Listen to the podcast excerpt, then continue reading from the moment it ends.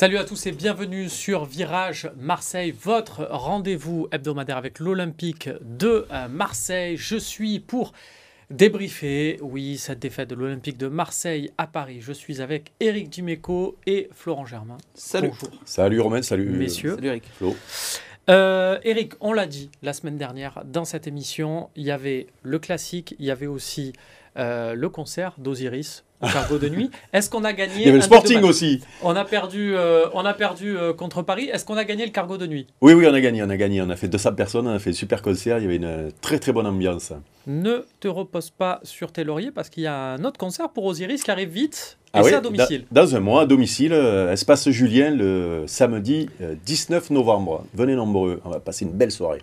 Voilà, le point musique est fait, messieurs, dans cette émission. On va basculer sur le football avec une première partie sur un débrief complet de ce match au Parc des Princes. En deuxième partie, on va faire un focus sur un joueur qui tient euh, à cœur à beaucoup de monde sur euh, le plateau. Pratique de dire ça quand on est trois.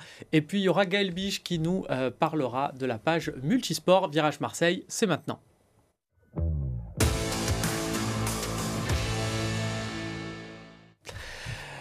Il y a une petite lassitude. Le match était sympa, mais il y a une petite lassitude après ce match euh, au Paris Saint-Germain euh, parce que j'ai l'impression qu'il y a toujours le même vocabulaire. Après le match, on se dit on n'était pas loin.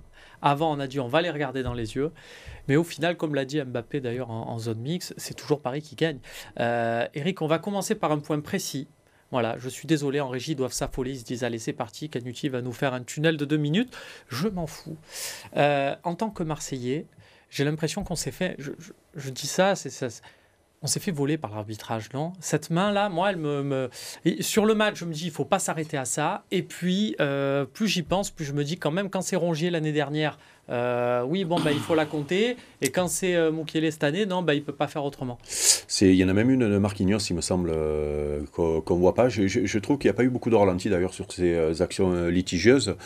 Oui, oui, on a, on a le droit quand on est supporter d'être frustré parce que c'est toujours pareil, on compare à ce qu'on a vécu et, et, et, la comparaison, malheureusement, sur ce match-là, elle n'est pas, elle est pas à notre avantage. Mais, mais moi, j'ai, et d'ailleurs, j'ai bien aimé Igor Tudor après le match, que la manière dont il répond. Euh, parce que d'après moi, il le sait, ce qui s'est passé.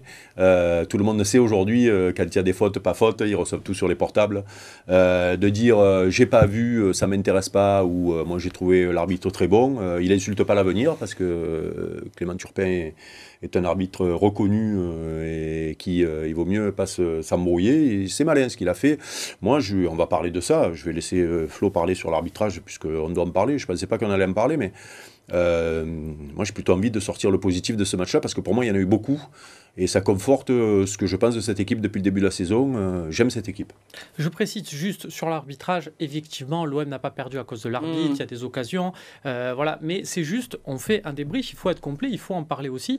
Surtout, Flo, que ça s'inscrit dans une certaine perspective, c'est-à-dire que, ok, il n'y a pas grand-chose sur l'accrochage de maillot de Klaus, ok, euh, euh, Gigot n'a pas à faire cette faute à 40 mètres du but, ok, Moukielé peut-être, mais ça s'inscrit dans une lignée euh, bah, d'expulsion comme Imboula qui avait été expulsé par le même Clément Turpin avant que la commission revienne dessus. J'y reviens cette main de Rongier l'an dernier. Voilà, j'ai l'impression qu'à Paris, ça tourne toujours en faveur du PSG. Écoute, euh, ouais, c'est un peu la, la patate chaude. Moi, sur les trois que tu as cités, euh, Gigot, euh, je pense qu'il craque un petit peu, même si au final, au ralenti, on, Il, a pas- il le on- touche on a le pas. sentiment qu'il ah, il le touche un petit peu. Il le quand touche pas, il, il, il, sort- il plonge avant de. Mais bon, c'est pour ça Mais- que ça sert à rien de, de reparler Ouais. du truc. Et puis, euh, pour clore le débat, parce que tu as l'air embêté, pour non, clore, non, non, pour je, clore- je suis pas embêté du tout. Non, mais pour, clore, pour clore le débat, quand on dominait euh, la Ligue 1, voire l'Europe à l'époque, on avait aussi des décisions qui. Voilà, euh, voilà, voilà. quand tu es le plus fort et reconnu comme étant le plus fort, eh ben, euh, tu as souvent des décisions qui vont dans ton sens. On l'a euh, connu euh, à notre avantage à un moment donné, on le connaît à nos dépens aujourd'hui. Voilà. Mais pour moi, Gigot fait un tacle inutile. Euh, après, euh, Neymar, peut-être qu'il en rajoute, euh, et il en a beaucoup rajouté. Verratti aussi. Euh, à la limite, euh, peut-être qu'il y avait une semelle de Harit euh, juste avant le but sur, Mm. euh, sur Verratti qui aurait pu siffler aussi. Bon, bref. Euh, ça, euh, Klaus, pour moi, ça n'a pas été hyper flagrant. Enfin, des duels comme ça, il y en a beaucoup dans les surfaces. Moi, je- la main de Mukiele, Ça, ça gênant. on me dit, euh, on nous dit, euh, les bras sont en position naturelle. Moi, ce que je comprends pas, c'est que le, le joueur n'est pas dans, dans une position Bah naturelle. oui, oui. Parce que dans ce cas-là, il faut que tous les défenseurs se mettent à défendre À genoux, avec, genoux, les, bras, le- long du le long du corps. tranquille. Hmm. Et là, du coup, bah, ta surface corporelle, elle est plus large. Et pour tirer, Non, mais c'est surtout, impossible. c'est surtout Donc- que là. euh, on Donc là, j'aimerais une réponse en fait. Voilà, J'aimerais bien mais- savoir que le corps Non, mais le gros, dise- problème, le gros problème dans cette histoire, c'est qu'on a souvenir de l'an dernier, le penalty euh, qu'on Ouais. qu'on- qu'on Au subit. Ouais. Voilà, donc euh, là tu te dis, mais je le répète, on a eu euh, les arbitres pour nous. Après, après si, on veut, si on veut pa- parler de Clément Turpin, j'ai quand même l'im- l'impression que c'est notre petite star de, des arbitres Ligue 1 et que euh, la VAR ne va euh, jamais contre lui euh, parce que ce serait euh, lui faire de l'ombre. Ouais. Et, et- et je pense même que la maman du petit Clément Turpin, dimanche après-midi à 17h30, elle a caché la télécommande pour pas qu'il tombe sur euh, Liverpool, Liverpool Manchester City, parce que s'il avait vu ce match, peut-être qu'il aurait fait pipi au lit pendant une semaine, parce que là il y avait là il y avait des tacles euh, de, de, de fou. Et je pense qu'il n'a pas vu ce match-là. Alors on a dû lui parler parce qu'au début il a laissé un peu jouer, mais par contre il n'a pas vu parce que je pense que ça aurait pu le traumatiser. ouais. Sa maman a dû cacher la Parce télécommande. ouais. J'ai eu très peur quand même du début de cette phrase, non, la non, maman c'est de. Clément Turpin. Je- Mais elle était Mais non, non, elle a juste caché la télécommande de, parce que après tu, il, il peut, il peut faire des On a insomnies. peut-être hein, une analyse.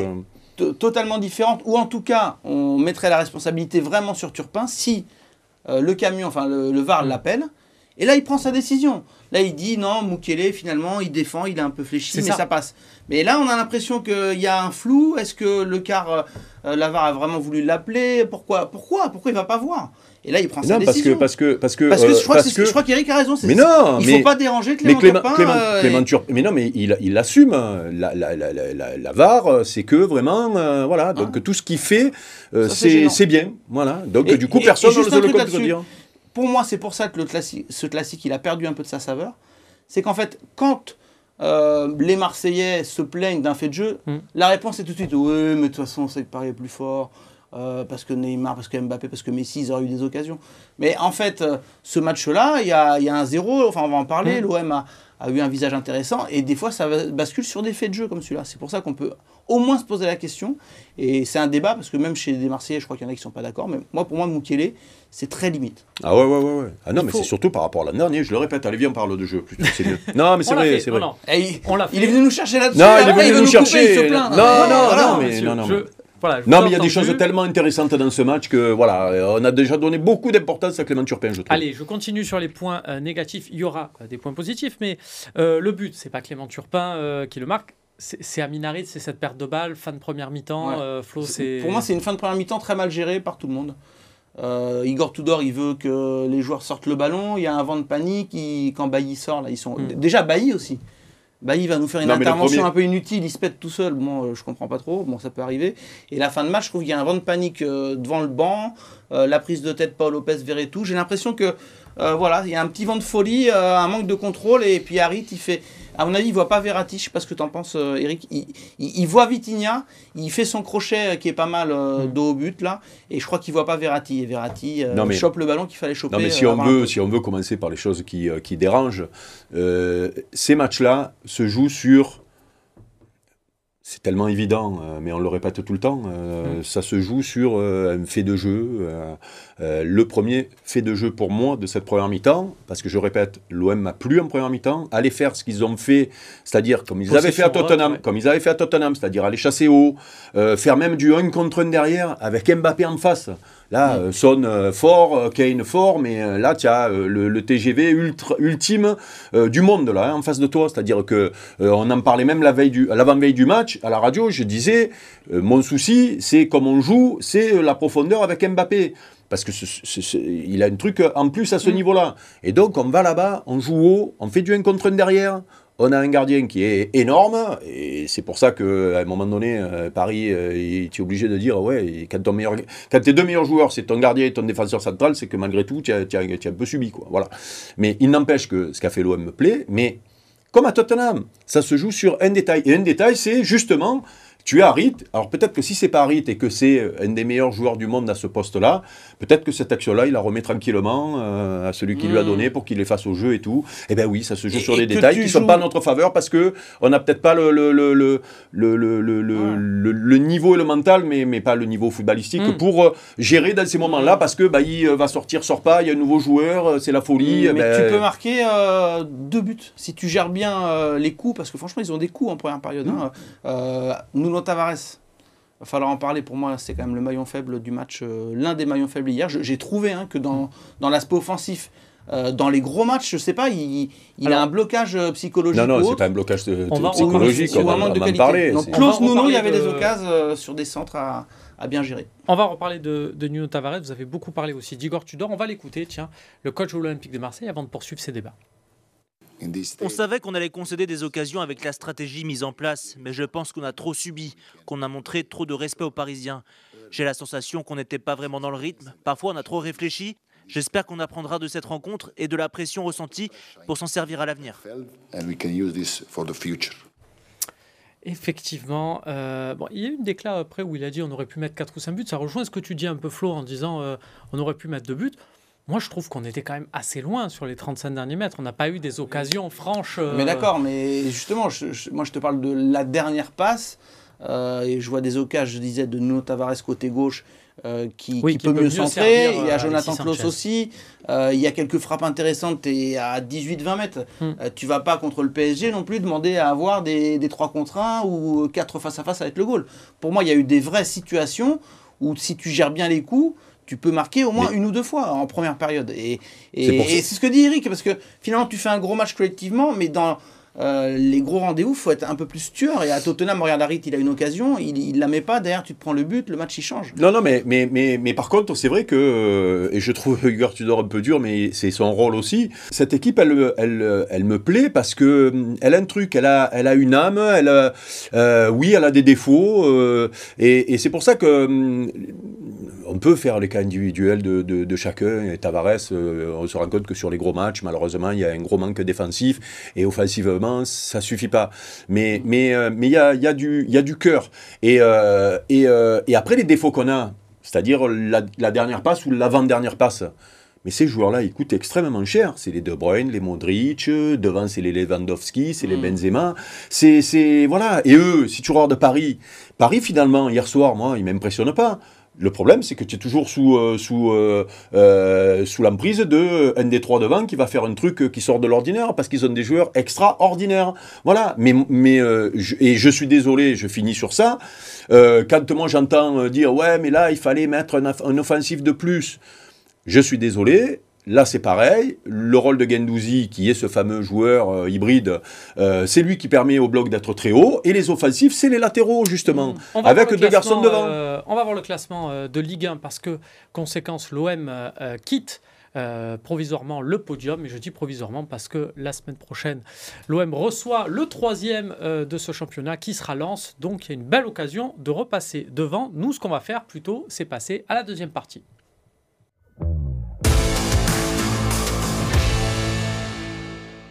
De retour sur le plateau de Virage Marseille, l'occasion, tiens messieurs, de vous remercier, de remercier aussi euh, le Phocéen qui est en partenariat avec cette émission, mais vous remercier aussi parce que c'est vrai, dans le Moscato Show, euh, notamment quand on vous retrouve tous les deux, euh, on entend beaucoup euh, parler de... Bah, Eric aime bien expliquer que c'est quand même une analyse un peu plus. voilà, un peu que, plus pointu niveau, que, voilà, pointu, que là, là, tu tournes les étoiles par rapport Et à. que parfois on met des chemises et que Exactement. c'est- c'est autre chose. Très bien. Eh bien, messieurs, alors du coup, pour Eric Dimeco, nous allons faire une partie sur Paul Lopez, évidemment. Euh, le, euh, est-ce que c'est le meilleur joueur ou pas de ce match Regardez. Je crois que dire, est-ce que Euh, c'est une légende de l'OM J'ai Ah là j'ai eu peur. Ah ouais, là. Je dis, on va perdre, Là, on va perdre oui, Eric. oui, là, oui. Totalement pour Eric. on À dit mon, âge, à mon âge, je peux faire une, une embouligue, hein, comme on dit. hein. Mais euh, on va se concentrer, tiens, euh, déjà pour commencer sur euh, ce match contre le PSG. euh, regardez euh, les stats euh, qui, euh, qui en sort. Il y a 8 arrêts pour euh, Paul Lopez, 8 sur 10 sur le Phocéen, c'est euh, la meilleure note.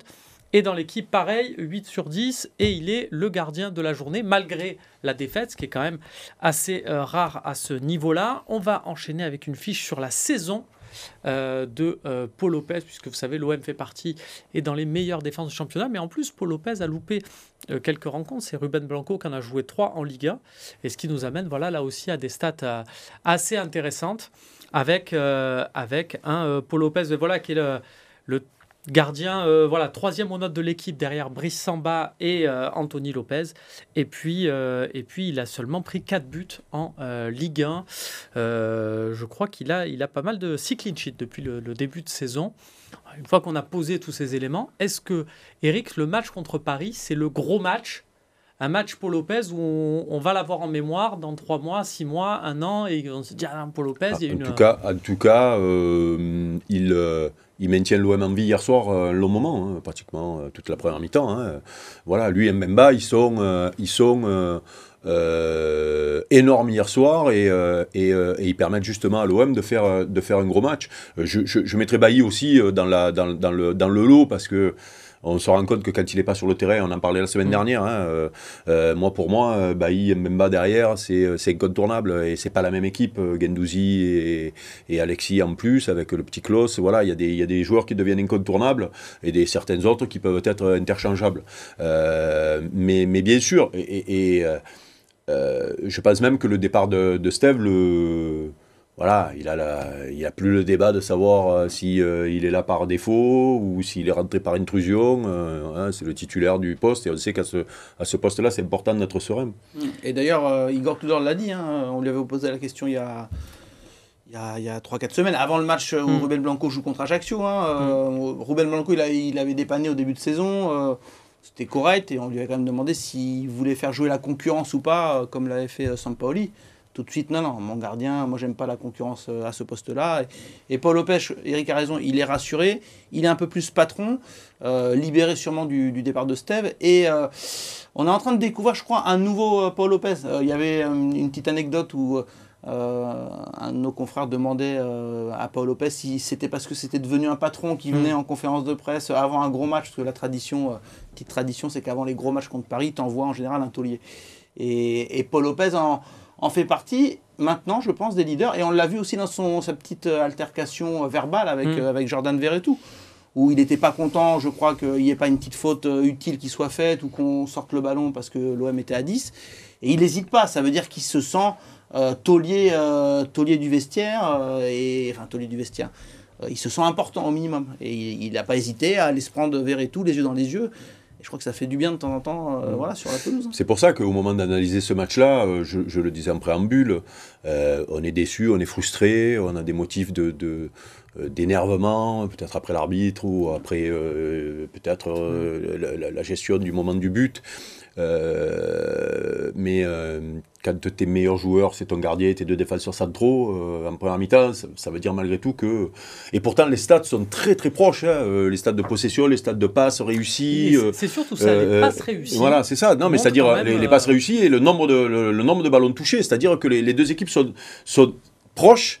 Sauf que en face, il y a trois monstres. Il suffit qu'il y en ait un qui soit en, en, en feu parce qu'hier soir, euh, Mbappé euh, a été moyen, comme Messi, et c'est Neymar qui fait pas le, le, le mm. Parce que le ballon qu'il met au fond, il n'est pas si évident que ça. C'est lui qui fait euh, expulser Gigot. qui le mettent, ce, ce Voilà, ouais. Je crois même qu'il est un peu chanceux quand on regarde le ralenti, la manière dont. le ballon tourne bien. voilà, la seule chose que j'ai pas comprise, par contre, de, de Paul Lopez, excusez-moi, c'est la gestion du coup franc de Messi.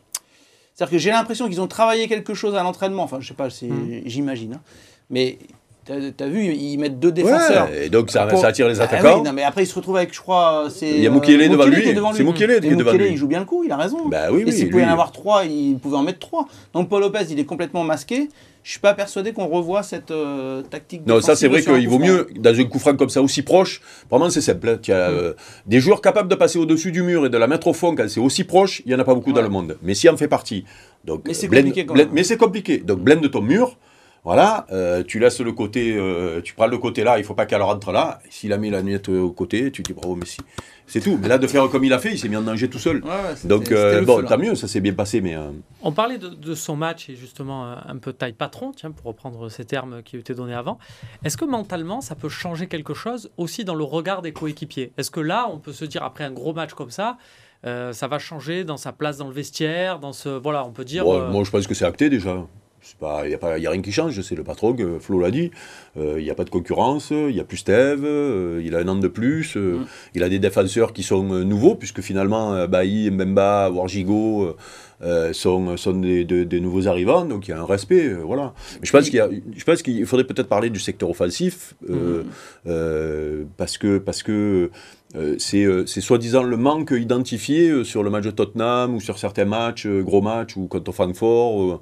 et, oui, oui, bien sûr, quand tu regardes de ce qu'avait Paris et quand tu regardes de la performance d'Arit et de et de et de d'Alexis par rapport à ce qu'ils ont fait au Sporting.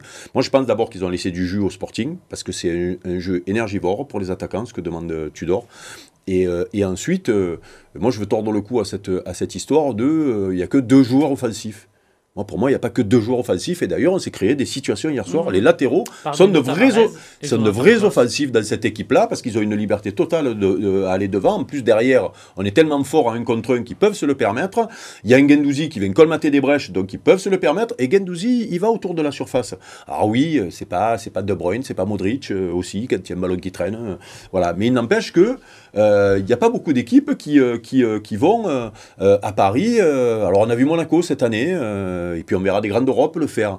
Mais il n'y en a pas beaucoup d'équipes qui, euh, qui, sont capables d'aller au parc faire ce qu'a ce qu'a fait euh, l'OM. Et moi, je trouve que même si ça tourne mal, c'est bien de continuer à le faire parce que c'est par là que va passer le salut de l'OM cette année, notamment dans les matchs soi-disant, et ne serait-ce que la semaine prochaine contre Lens, parce qu'il faut en parler avec l'équipe type J'espère que Bailly, je sais pas, ils l'ont mis au frais là. Mmh, lui a eu un petit message rassurant, mais bon, c'est encore la cuisse, il est fragile à ce niveau. Eh ouais, ouais, il aime pour lui, il va falloir le mettre dans le truc parce que chaque fois qu'il va sortir, moi je vais me faire des nuits blanches. par exemple, Gadouzi rangé au milieu et euh, pourquoi pas Harry Thunder. Euh, oui, voilà. Ou, ou, ou derrière, il faudra voir qui tu vas mettre parce que Gigot est suspendu, euh, Bailly peut être blessé. Ah ouais. Euh, Kolasinac, il est. Euh, est-ce qu'il peut revenir? Ça me paraît un petit peu juste. Ça, va être compliqué. Il faudra peut-être pas oublier Isaac Touré aussi. Hein, ouais, il faudra pas, ouais, il faudrait pas l'oublier. Et puis peut-être qu'à un moment donné, comme l'a fait Christophe Galtier hier soir à, Paris, peut-être qu'à un moment donné, il va falloir euh, mm. jouer à 4 pour mettre un mec de plus au milieu ou un mec de plus devant. Tu parlais du domaine offensif. Moi, il y a juste un petit truc qui. Voilà, c'est un éternel débat. Mais ce matin, je, je, je regardais le journal et à un moment donné, j'ai tiqué quand, vous savez, il y a écrit joueur non, non utilisé quand mm. tu rentres pas. Et quand j'ai vu Gerson Payet, euh, Suarez, je me suis dit, ah ouais, quand même. C'est-à-dire que tu es mené à zéro. Euh, c'est pas une critique envers les choix d'Igor Tudor. C'est mhm. juste se rendre compte quand même que. De la hiérarchie. ouais, la hiérarchie ouais, mais euh. même qu'on a Payet, Gerson qui sont censés être des, des leaders, mais je dis pas que c'est. Ni... Enfin, je pense que c'est surtout de la faute des joueurs. Hein. Je, ne dis pas que c'est de la mhm. faute d'Igor Tudor. Hein. Mais c'est quand même dingue que tes leaders techniques plus Suarez qui est censé être une recrue importante, parce qu'on a quand même vendu des Milik, etc. Et tu te retrouves avec un joueur recruté qui, qui entre pas. Pourquoi pas Parce que Dieng prend de la profondeur, c'était logique. Mais Gerson Payet, on parlait de dernière passe, on parlait de coups à jouer. Eh, tu regrettes quand même qu'un Payet soit pas euh, le super sub que lui-même hmm. euh, dit vouloir être. Euh, voilà, moi ça m'a un petit peu. J'ai dit, hmm. ah ouais, c'est vrai quand même, tu avais Gerson Payet sur le banc, tu les fais pas rentrer c'est faut pas et, et, et, je vais te dire. aussi à eux, à eux de, oui, oui, non. Là, le, choix le, le, le, gros problème, c'est que Tudor, il est, il est pas, il est pas fou. Il fait comme nous. Il ah regarde. Tu perds contre Francfort, tu perds contre Ajaccio. Voilà. Maintenant, d'en faire rentrer un, c'est pas interdit, et de faire rentrer euh, Suarez devant et de faire reculer euh, Alexis autour, mm. qui était esselé et qui était peut-être un peu moins en jambes. Euh, pourquoi pas un jour J'aimerais bien le voir. On en a parlé la semaine dernière. Mais en effet, un, un joueur technique, c'est-à-dire un, Gerson ou un Payet qui va rentrer dans ce match-là tout en gardant Harit et, euh, et, avec son punch et, Alexis, euh, oui, ça, ça, ça, déconne pas, quoi. Euh, et on, aurait pu voir ça. Pour être complet en multisport, Flo, je te laisse la parole. Oui, non, non, j'avais promis à des fidèles téléspectateurs de BFM Marseille et de, de l'émission Virage Marseille de leur faire un petit coup. Donc, c'est le club de tennis de, de Cadolive. On était à Cadolive hier avec mon équipe de tennis. On a brillamment euh, gagné. Je salue Julien notamment. Et voilà, il, t'adore, Eric. Donc je leur ai dit, bah, je ferai un petit coucou. Tu leur as dit que j'avais beaucoup de droits Eh, je sais pas. Et on reverra demain. Eh, euh, on m'appelait le petit ça. Borg quand j'étais jeune. Tu sais, le mec qui, s'est mal d'une vite. Je, je leur ai dit que Romain Canuti avait beaucoup de progrès à faire au padel, mais j'ai pas parlé du, du tennis euh, avec toi. Voilà, donc euh, salut aux amis du tennis de, de Cadolive. Et salut à vous, merci de nous avoir regardés. On se retrouve lundi prochain pour un nouveau Virage Marseille.